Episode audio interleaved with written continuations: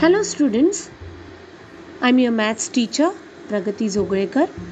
Today let us brief quickly about the ch- chapter rational number. Rational numbers are closed under addition, subtraction, multiplication and division. The commutative property is true for addition and multiplication of rational numbers. But the associative property is also true for addition and multiplication of rational numbers. Subtraction and division of rational numbers are neither commutative nor associative. 0 is the additive identity of rational number. 1 is multiplicative identity of rational number.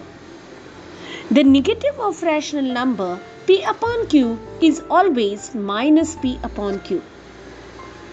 p upon q and minus p upon q are additive inverse of each other. Thus, p upon q plus bracket minus p upon q is equal to 0.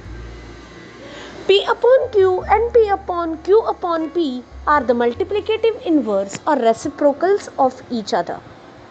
Thus, p upon q multiplied by q upon p equals to 1.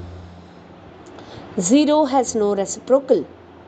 Infinite number of rational numbers can be found between two given rational numbers. Thank you.